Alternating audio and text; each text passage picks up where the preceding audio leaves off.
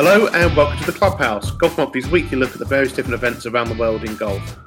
Today we look back on Tyrrell Hatton's Wentworth win and ask, are hoodies appropriate golfing attire?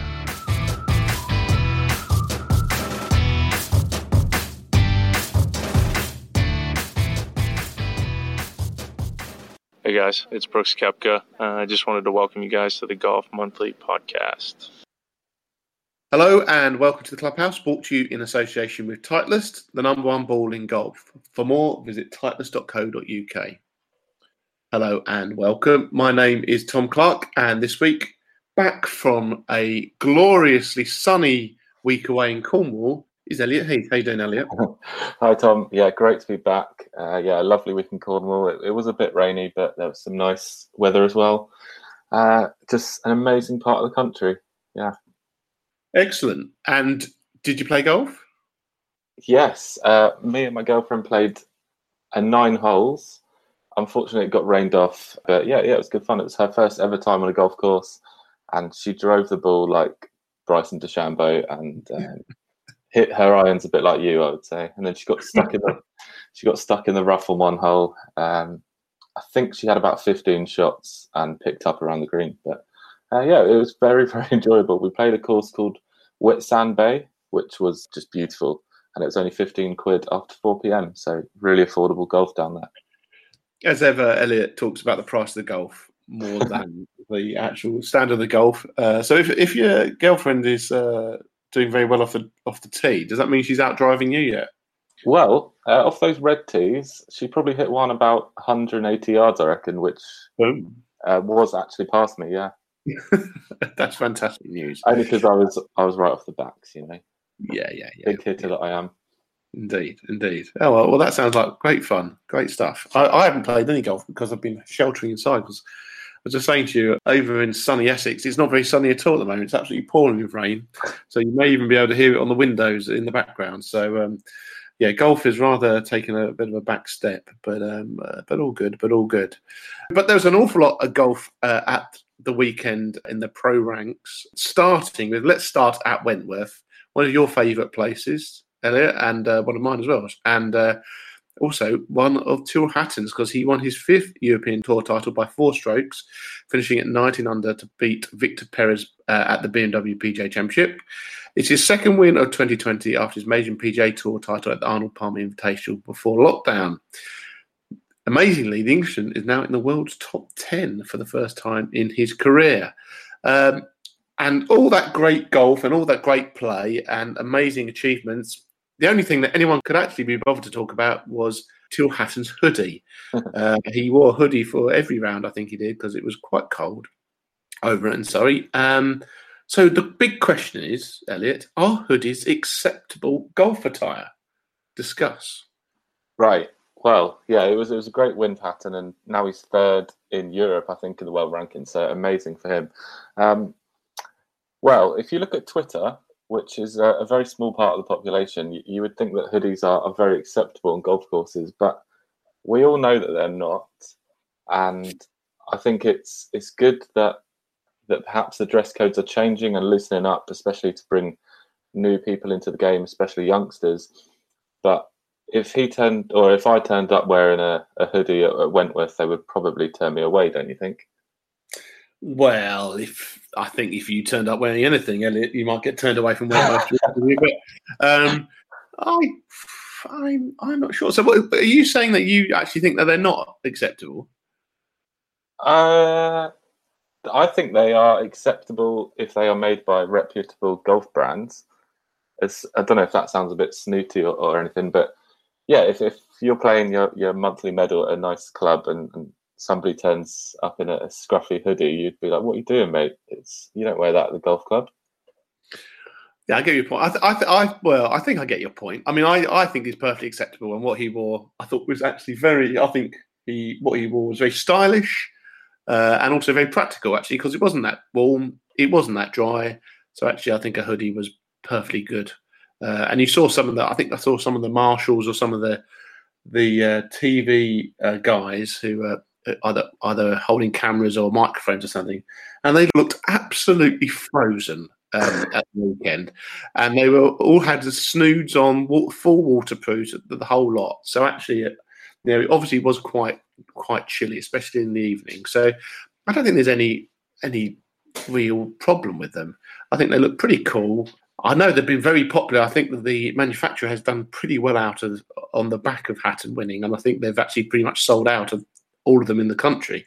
And I think that shows how popular they are. I think they're just a nice piece of piece of clothing. I, I, I get what you're saying about if people just turn up wearing a scruffy hoodie or something like that. But if you turn up wearing anything scruffy, whether it's a hoodie or a dirty pair of shoes or whatever, um, you may have someone speak to you at the golf club, mightn't you?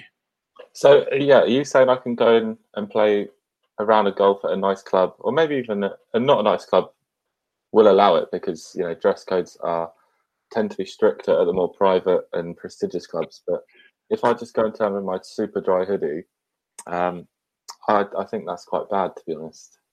Well, no, but there's not. Is there actually a rule around? You know, we've, we've usually the, the, the comments are around trousers and jeans and stuff like that, aren't they? You know, is there actually a rule saying that you can't wear a hoodie?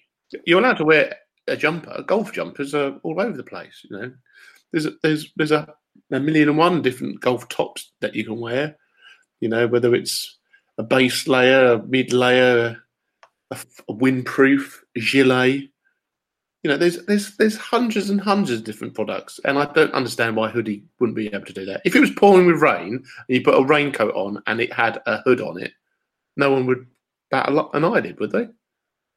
Uh, I don't know. I don't know. It's, it's, a good one, and I think perhaps, yeah, some some high profile clubs or the R&A or somebody or England Golf should come out in support of hoodies because, yeah, Hatton did look smart. It was a very nice hoodie that he wore, and I'm not surprised that it's sold out also, haven't we also had this before about the? Um, I can't remember. You might remember the course where there's like an academy. All the kids were playing, and they were all wearing hoodies. I think they were orange hoodies. Yeah, I remember that.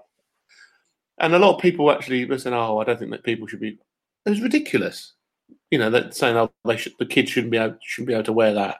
You know, nice, comfortable clothing.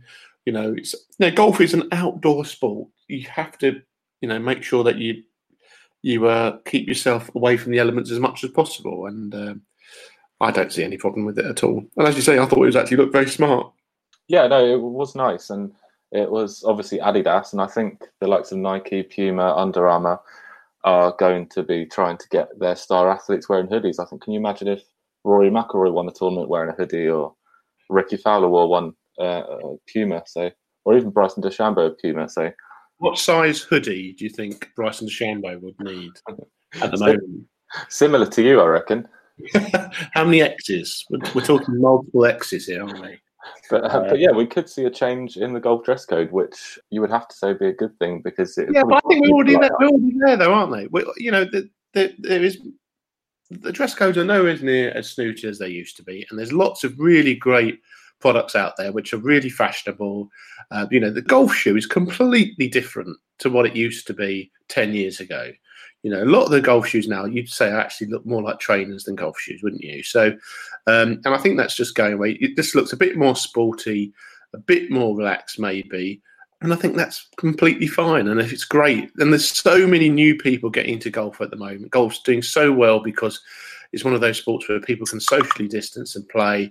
You know, this kind of stuff is only going to help um, golfers get into, you know, new people discover the sport um, which I think is fantastic. And Tyrrell Hatton, he's obviously on the pulse. And it is weird that we are talking more about his hoodie than the fact that he's moved into the world's top 10 for the first time, which is a fantastic achievement from him. Um, one that I probably thought think a lot of people didn't think he was capable of when he first came on the scene. But he's he played fantastically, hasn't he? So maybe we should actually be chatting more about his play than his golf attire. Yes, of, of course. It's, it's very silly to talk about dress code, and it is a very silly subject that golfers love to discuss. Uh, but just to wrap it up, I would like to invite any listeners to attend a golf course wearing a hoodie, send us a picture, or just tell us, um, you know, did you get in trouble or, or did you get welcomed for it? Well, we can certainly ask. And if people do want to get in contact, do uh, contact us via our social media at Golf Monthly on Twitter and Instagram, Golf Monthly Magazine on Facebook, or of course you can email golfmonthly at futurenet.com. Hatton, let's talk about his, his actual performance. Amazing performance in the world's top 10. Big, big win for him. And I thought it was a really decent tournament, and I absolutely loved seeing Wentworth with the autumnal colours just starting to come through. I thought Wentworth looked an absolute picture, and it was a really good tournament. Yeah, uh, Hatton obviously won the Turkish Airlines Open last year at a massive event. Then he won at Bay Hill, which is even bigger, his first ever PGA Tour title. Now he's gone and won an event of this stature, the European Tour's flagship event. And yeah, he's just stepping up to the plate. He's now the top ranked English golfer. I think, to be fair, he probably was already. And yeah, very rightly so, he's in the world's top 10. I would say it was very sad seeing Wentworth without fans as somebody who is from the local area and attends it for for such a long time. And it just did not have that same Wentworth BMW PGA feel, which was such a shame. I thought. Yeah, I think I think you're right. It was a shame that there's no fans then, and I know Hatton was actually Hatton, who's actually, I think he's first went to Wentworth when he was five years old to go and watch um, whatever it was at that time, and he's just said he, you know, he's always loved Wentworth and always is very much on his bucket list to try and win there or perform very well there. Uh, he said it's amazing to actually win, of course, but it was somewhat soured because there was no way to celebrate with all the fans that that would have been there. But it was still great to see at least you know that there was a tournament played at Wentworth this year, and I, I do hope that they keep Wentworth at this time of year, or or maybe not this quite so late, maybe in September or something like that. I just think the course is in such better condition.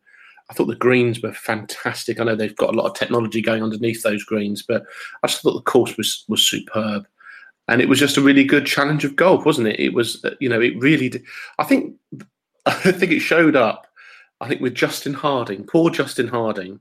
Uh, I don't know if you saw his scores, but he shot 66 in round one, and obviously had a very good day, and then shot 81 in round two, and showed you know if your game's not quite on it at Wentworth, it can really really hurt you, can't it? Um, I just think it's a really really good test of golf.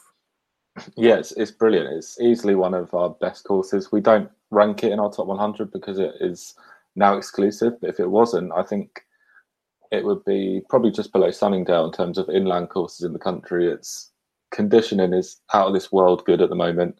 Basically, since they dug the greens up, they've got the the sub air system.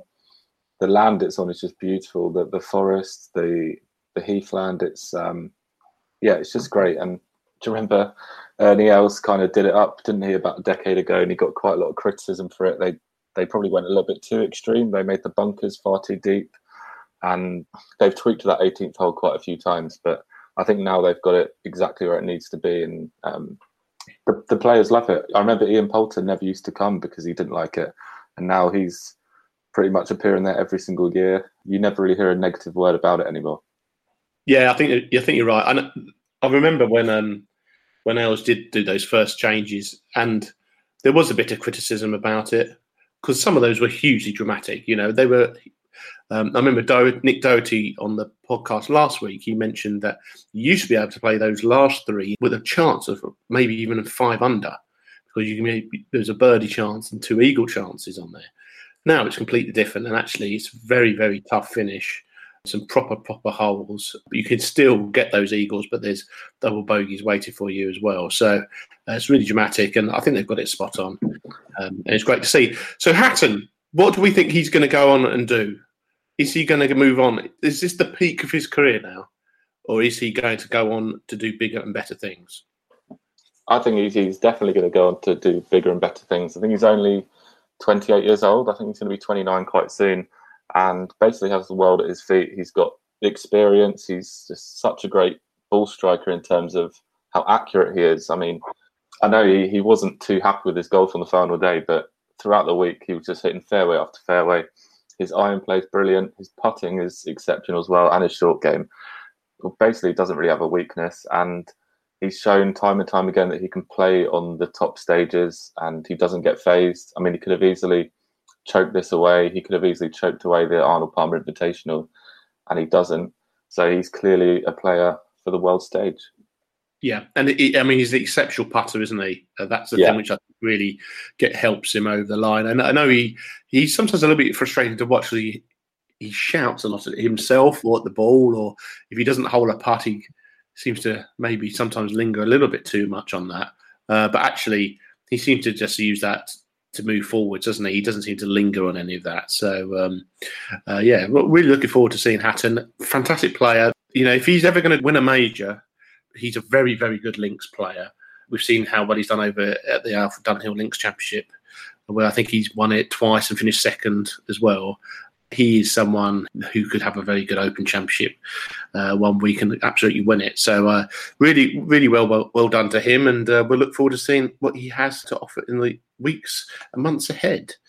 We're going to move over now to the PGA Tour, where there was an emotional victory for Martin Laird, who won his first PGA Tour title in over seven years at the Shriners Open, beating Matthew Wolff and Austin Cook in a playoff. The Scot birdied the second extra playoff hole after bogeying the 18th regulation to win his fourth PGA Tour title. He moves up to 88th in the world and is now the top ranked Scottish male golfer. Um, now, I hadn't seen Martin Laird, unfortunately, has fallen away over the, the last few years due to a bit of loss of form and also some injuries. So it was great to see him playing so well again um, and obviously getting the victory done. I actually managed to watch quite a, a, bit more of this than I thought I was going to be able to. And his short game was incredible on the last day. He held this amazing shot on the ninth when he his ball was semi plugged at the top of a bunker um, and I think he did well to get it out the bunker, but he actually hold it. And then on the 17th, where he looked like he was starting to maybe wobble a little bit, he's a massive wayward right, huge slice, which hit the cart path. Um, and then he managed to chip under some trees onto the green and then hole a 20 footer.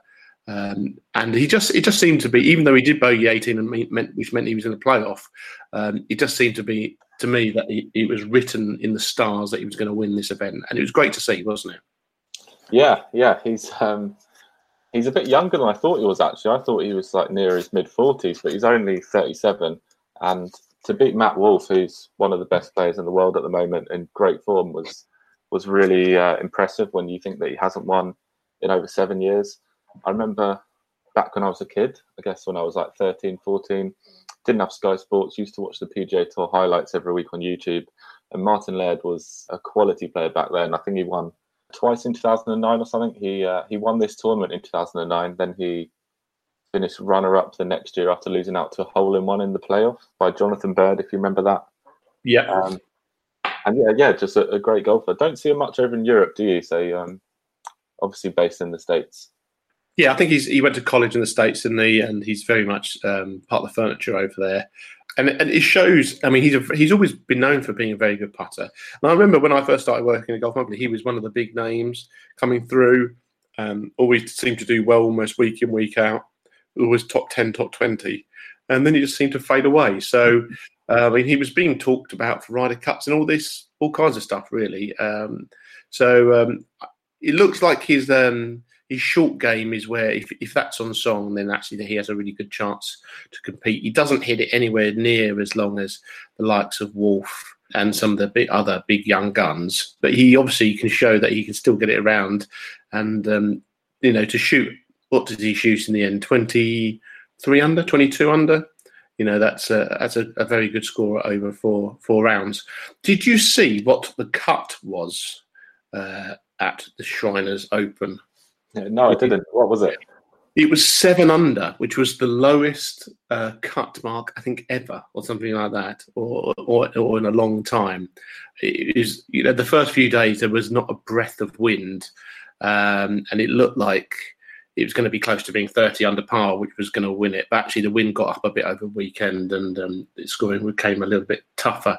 But the difference in the challenge at um, the course in Vegas to where to Wentworth was uh, was completely different, wasn't it? Well, yeah, the scores weren't too different actually. Hatton was um, 19 under, wasn't he? But I think second place was 15. Um, but yeah, it's just you know you get those weeks on the PGA Tour where the courses are very scoreable. Um, not the most enjoyable weeks for me, to be honest, but I did actually think the final round here was really entertaining. Yeah, no, no, exactly. It's it's tough. I mean, I, I, I mean, I, I'm a big Vegas fan, and I think it's very it's very picturesque where they play, but it, the scoring is just too too easy, and they can just hit it anywhere, and they find the ball pretty much. Um, except if you're a Bryson DeChambeau. Now, did you watch any of Bryson's round on Saturday? No, he, he had a mare, didn't he? On He, he hit it. He hit it off the planet. And obviously, when he hits it off the planet, it goes properly off the planet. Um, it, it- I've never. He was hitting it out of bounds. He was hitting provisionals out of bounds. He was having a shocker, and he was, I think, six over through the front nine and finished, I think, level par for the round. It was, you know, he's just he's very, very entertaining, Bryson. And we, you know, when he was up at the top of the leaderboard uh, at the halfway stage, it did look like he might start running away with it. Um, but it shows he still does have the odd issue where he does suddenly lose um, the control with the driver, and he may still have the distance, but the direction was certainly not there. So um, he's very, very entertaining to watch. You just don't know what's going to come next from him, and it is either it's either incredible or almost laughable. Some of it sometimes. Um, there was a bit of chat over the weekend about uh, about some quotes uh, that Matthew Fitzpatrick said at Wentworth, saying that he didn't think that what Bryson was doing was skill. Um, I don't know if you saw them, Elliot. Yes, uh, yeah. Fair play to Fitzpatrick for, for speaking his mind, but um, yeah, I, I, to be fair, I guess I agree with him. It's uh, uh, it's a, a really difficult topic. Bryson is such a hard worker, so skilled, but then on the other hand, he he is um, being allowed to do so by the equipment. So yeah, I think we've spoken about this so many times, haven't we? It's um, it's kind of a, a, break point at the moment, and I think the the uh, governing bodies are going to be very very concerned, and we could seriously see some changes very soon. Yeah, I mean, DeChambeau, I, I think that DeChambeau actually should get a little bit more credit. Um, I think Yeah. just because he's so bullish about it, and some people can say too arrogant about it. But uh, I think what he's done, you know, he's he's put an awful lot of work in. You can't just suddenly say that I'm going to put on this amount of much of muscle. I'm going to start trying to, you know, the, the amount of hours he's spent in the gym, you know, and and honing that technique, that very very unique technique, I think should be applauded. And also, let's face it, at the US Open, he didn't win it because he was hitting the, the ball so far. He won it because he, his short game was superb. His putting was fantastic. Um, you know, and I think Matthew Fitzpatrick probably sees, you know, DeChambeau as the complete opposite player to him. Fitzpatrick hits fairways and greens. I'm a big fan of Matthew Fitzpatrick. I think he's a fantastic golfer. Um, you know, he's a very, very talented golfer, world's top 20 player, but he plays the game in the completely opposite way to DeChambeau. And I think, um, yeah, maybe Fitzpatrick was just a bit annoyed. I don't know. It's, it's, it's rare for him to, to come out and say something like that, but um, it's certainly been a talking point. I mean, I think Justin Thomas uh, tweeted about DeChambeau saying how actually he, he deserved to get a bit more credit. So, um, yeah, I think um, it's a story that's going to rumble and rumble, isn't it? Yeah, I, I did see the 16th hole as well at TPC Summerlin where Matt Wolff drove it about 390, had a wedge into a 530 yard par five, and it's just like, just make it a par four. The- These holes are, are not par fives anymore, basically. Yeah, yeah, But um, sorry, on the other hand, as well, the guys at Wentworth were not hitting it very far because it was cold air. The guys in Vegas are obviously going to hit it far because it's very hot and sunny. So I think that needs to be taken into account as well. yeah. And also, the, um, uh, in Vegas, they're actually playing at altitude as well. They're actually quite they're quite a way above sea level. Um, so um, I think there's yeah there's lots to to be um, to be spoken about about it. And it's a shame that there wasn't a few other of the Americans over playing at Wentworth. It was great to see Patrick Reed this week. Um, he played played very well, I thought. Um, you know, Patrick Reed doesn't always have an, a huge amount of fans, but what we must say is that he always has gone over and supported the European Tour, which is a lot more than some of the other guys. And um, he's obviously he's got a he's got a chance to win the race to Dubai, hasn't he? Yeah, that'd be brilliant. Good on Patrick. I think, yeah, just fair play to him. He's uh, an honorary life member of the European Tour.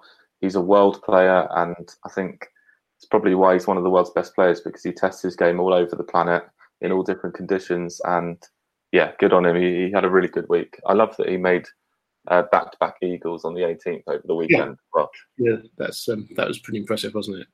Uh, moving on, we're going to quickly touch on the women's games. Um, Sei Young Kim broke records on the way to her maiden major victory at the Women's PGA Championship. She shot 63 in the final round, featuring four birdies in the last six holes to beat three-time winner Inbee Park by five. Kim broke the final round scoring record and tournament record score. After 10 LPGA Tour titles, this was her first major, and she's now up to second in the world. Um, and it was really good that they actually showed quite a lot of this on Sky. Did you manage to watch any of it? Uh, I saw a little bit of it on the, in the pub on Saturday, and then um, missed it on Sunday because it was on so early. But yeah, amazing! I can't believe she hasn't won a major before because obviously she's won ten LPGA Tour titles before this, and um, yeah, the way she closed it out was just incredible with that 63.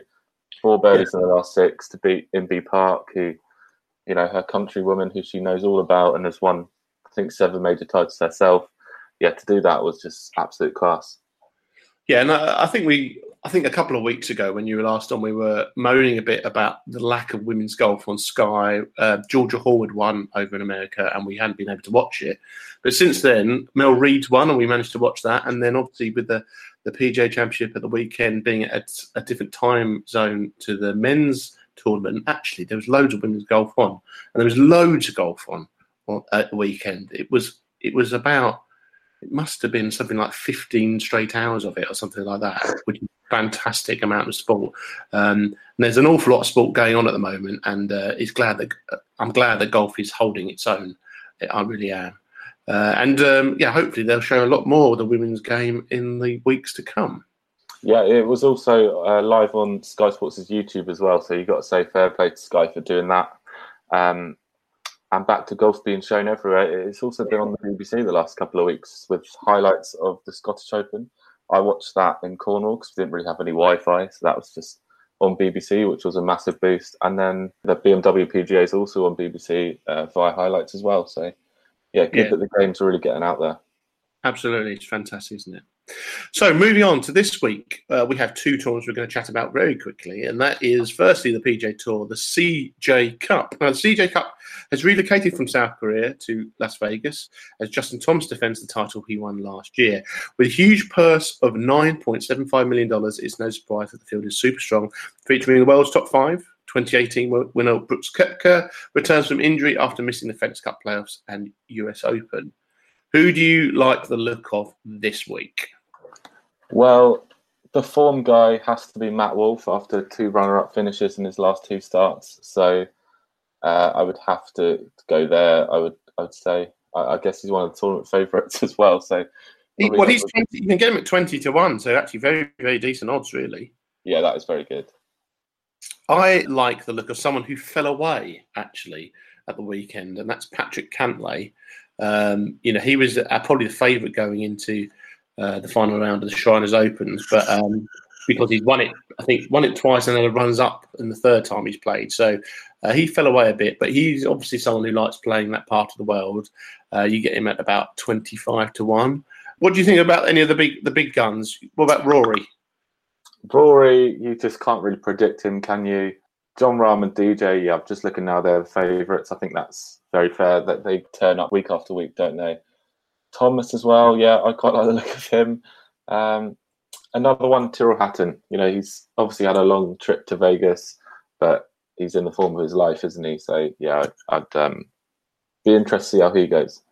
Yeah, and, and there is some really, really long odds for some really decent players um, to be looked at. You know, uh, you know, there's, there's lots of Ian, Ian, Poulter had a very good week last week. I know again he's someone who's obviously then having to travel over, but he's 66 to one. Rose is 66 to one. Rickie Fowler, who you know obviously struggling with his game a bit at the moment, but he's he's always dangerous 66 to 1 as well. So there's loads and loads of good value. So, as ever, for our betting tips, do check out the golf betting tips on the Golf Monthly website or just Google golf betting tips and click on the Golf Monthly posts. The other event this week is again in Scotland. This the Scottish Championship. Lee Westwood, Eddie Pepperell, and Matt Wallace headline the field at Fairmont St Andrews this week on the European Tour. It's the first of four consecutive tournaments with just a one million euro purse. Um, there's Italy the next week, then two consecutive Cyprus events. Now, before we say who we fancy to do well this week, do you think this is uh, evidence that the European Tour is struggling a little bit? Yeah, big time. I think we, we've got to say well done to Lee Westwood, Eddie Pepperell, Matt Wallace, well, especially Lee Westwood for supporting his home tour when he, he really doesn't need to because he's got more money than he can probably spend. But um, yeah, it does seem that outside of the Rolex series, every single event on the European Tour at the moment seems to be 1 million euros. I think the biggest since lockdown has been 1.25 million euros. And if the tour wants to attract the biggest names, which I'm not even sure if it wants to anymore, I think it just wants to give playing opportunities to as many people as possible. Um, but they're just going to stay stateside because every single week in America it's seven million dollars. This week it's nine point seven five million dollars. yeah, it looks really difficult for the tour, and it's it's sad to see after such a great revival under uh, Keith Pelley.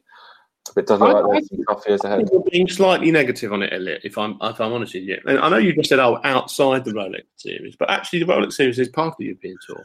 And actually, Yeah. the last two weeks on the BMW and the Scottish Open, the field in Europe has been stronger than that in the PGA Tour, and you can see that by looking at the world ranking points available.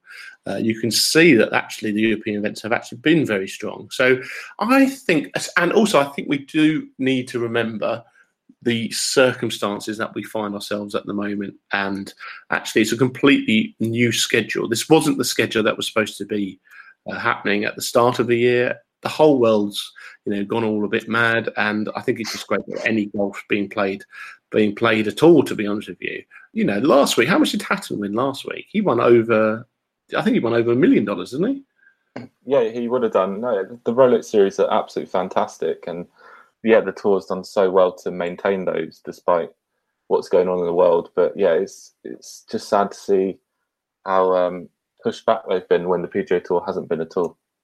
Yeah, but I think we, yeah, I think it's still. I, I, do understand what you're saying. It is a very small purse compared to any of the PGA Tour events. To be honest with you, uh, I don't think any of the PGA Tour events have, s- such small purses. So it's something I think they're going to try and work on. Uh, but I think it should be a good tournament. There's some good players playing in there, and of course, it's on a, a decent golf course as well. Um, is there anyone that you think you like the look of? Uh, I always like Gavin Green. He's at twenty eight to one. Just a, a brilliant player who still hasn't won on the European Tour. I think, which is such a surprise when. Uh, he was playing in like the Malaysian Open or something when he was about 11 years old. So he's just an exceptional talent that I think will go on to have a, a very successful career. Um, also, Sam Horsfield, I think I was just so impressed with him at the UK swing. 25 to 1 looks quite good odds there. Yeah, I, I, I was going to mention Sam Horsfield. I think he's a he's a very good uh, pick.